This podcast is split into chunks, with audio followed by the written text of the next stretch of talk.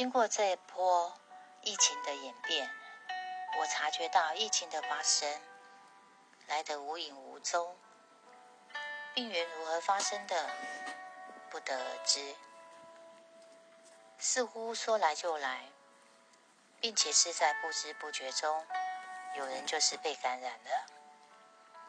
也因为每个人都是在不知不觉中被感染，所以。扩散的就会很快速。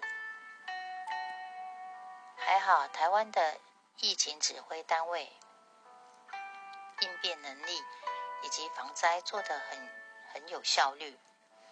最重要的是，加上人民的配合，以及医疗团队无私的付出，以至于呢，疫情灾难在掌控中，这是很难得。呃，这是很值得庆幸的事。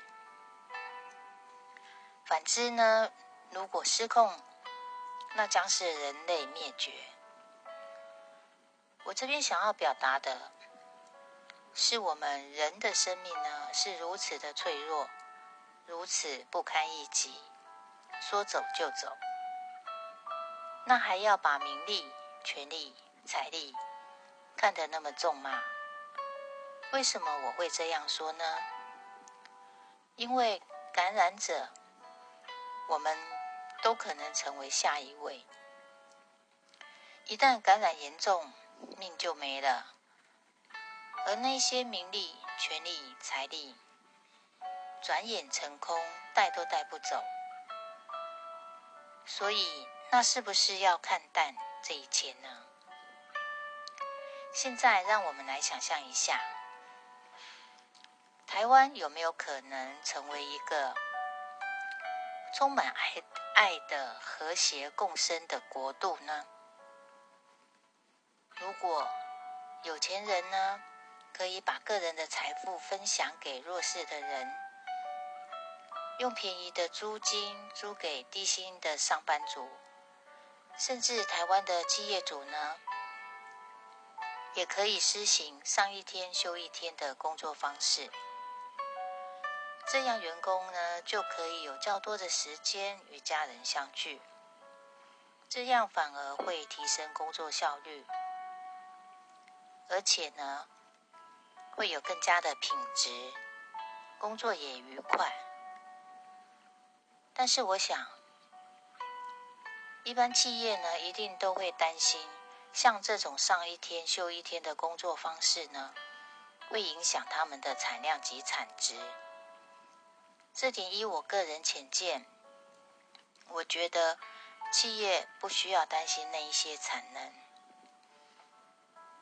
如果有在观察整个世界的局势，不难会发现，一切的东西呢是过剩的，以至于市场竞争剧烈，大家都在拼个你死我活的。其实大家都很辛苦的在求生存。但是有必要如此厮杀吗？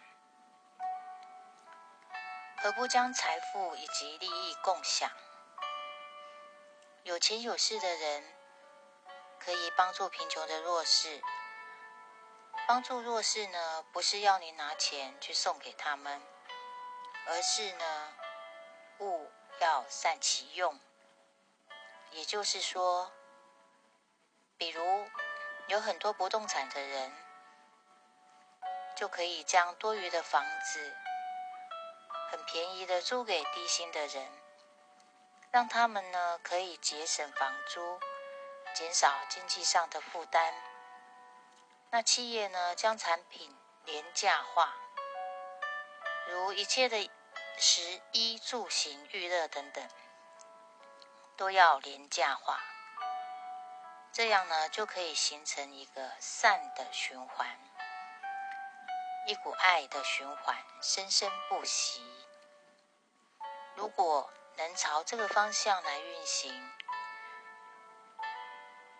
那台湾将形成一个充满爱与和谐共生的理想国度，也就能带动全世界的跟进。这样我们所住的地球呢，也才能成为名副其实的大同世界。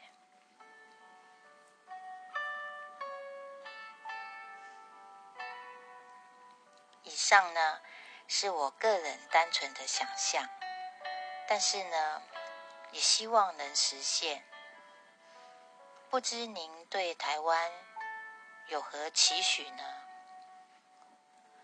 也欢迎您一起来分享。如果您喜欢今天的节目，也请您将它分享出去。这里是与您有约空中相会，我是 Sophina，谢谢您的收听。